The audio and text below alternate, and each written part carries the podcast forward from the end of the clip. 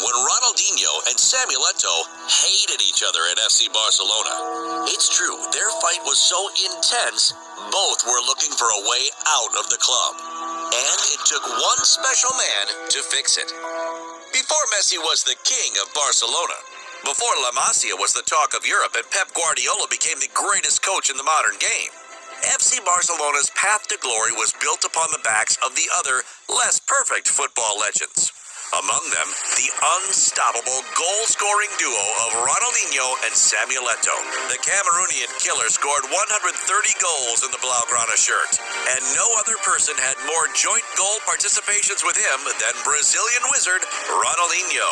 This match made in heaven delighted Culés and brought the silverware home, with a couple of La Liga titles to their name, a Champions League, and several Super Cups. You know, the Camp Nou special.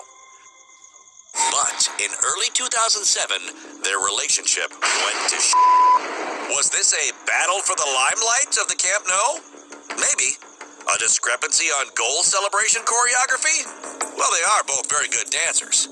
Did a mistress come between them? Who kept count back then, really?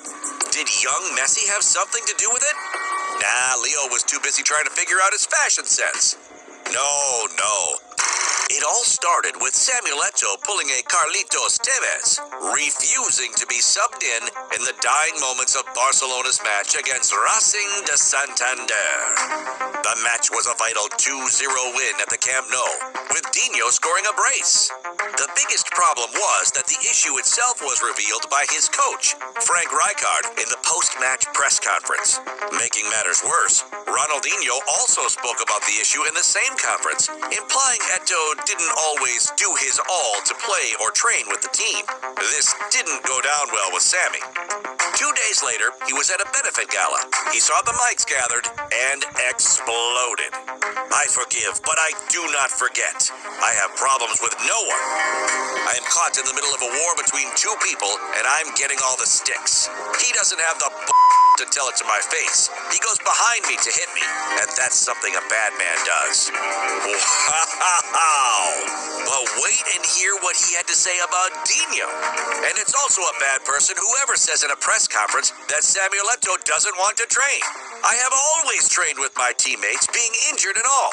Always. From now on, let them say what they will. All hell broke loose at Barcelona in 72 hours. Well, we're used to that by now. Anyway, the media reported both Eto'o and Ronaldinho were no longer on speaking terms, and now one of them would have to be shown the door.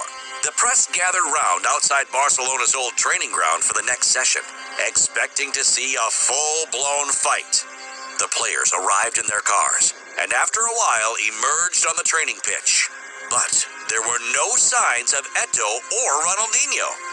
Fifteen minutes later, the two took to the pitch together, hugging each other and laughing it off. That is not an exaggeration either. During a rondo, they both burst out laughing and hugged for a moment for all the photographers to get their money shot. What the hell happened?